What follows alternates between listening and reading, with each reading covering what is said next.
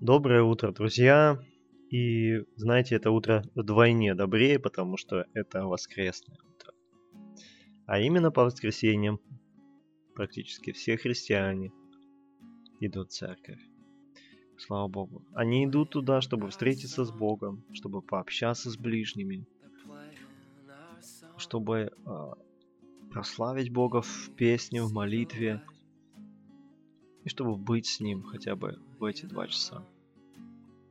Знаете, э, есть такое, такая тенденция сейчас, что многие христиане остаются дома, а, вот появился интернет, и многие думают, зачем мне идти далеко, сяду дома, открою компьютер, ноутбук и буду смотреть какую-то онлайн-трансляцию, послушаю какую-то хорошую проповедь, ведь в моей церкви ну, не совсем хорошая проповедь.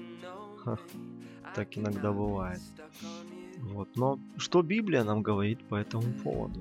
Сегодняшний стих, он будет небольшой, и, но будет говорить о церкви. Это Евреям, 10 глава. Можно прочитать э, с 24 стиха. Здесь написано «Будем внимательны друг к другу, поощряя к любви и добрым делам. Не будем оставлять собрание своего, как есть у некоторых обычаи, но будем увещевать друг друга, и тем более, чем более усматриваете приближение Дня Онова. Павел говорит, что у некоторых людей появилась а, такая привычка, такой обычай оставлять свое собрание.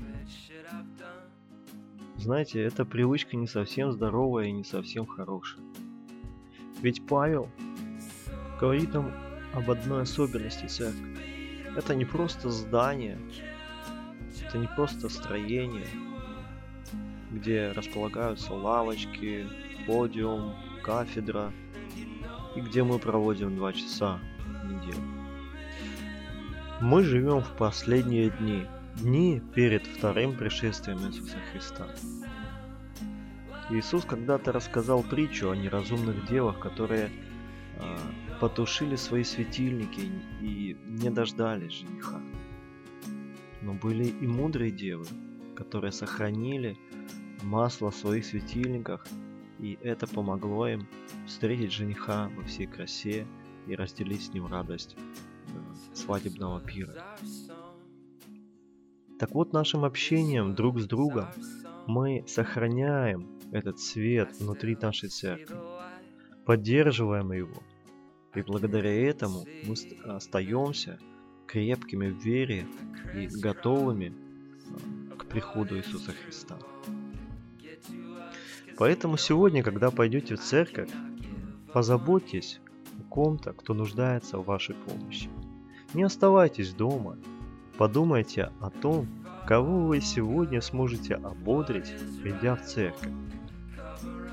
Ну и, конечно же, я желаю, чтобы сегодня Бог проговорил к вашему сердцу те истины, которые необходимы именно вам.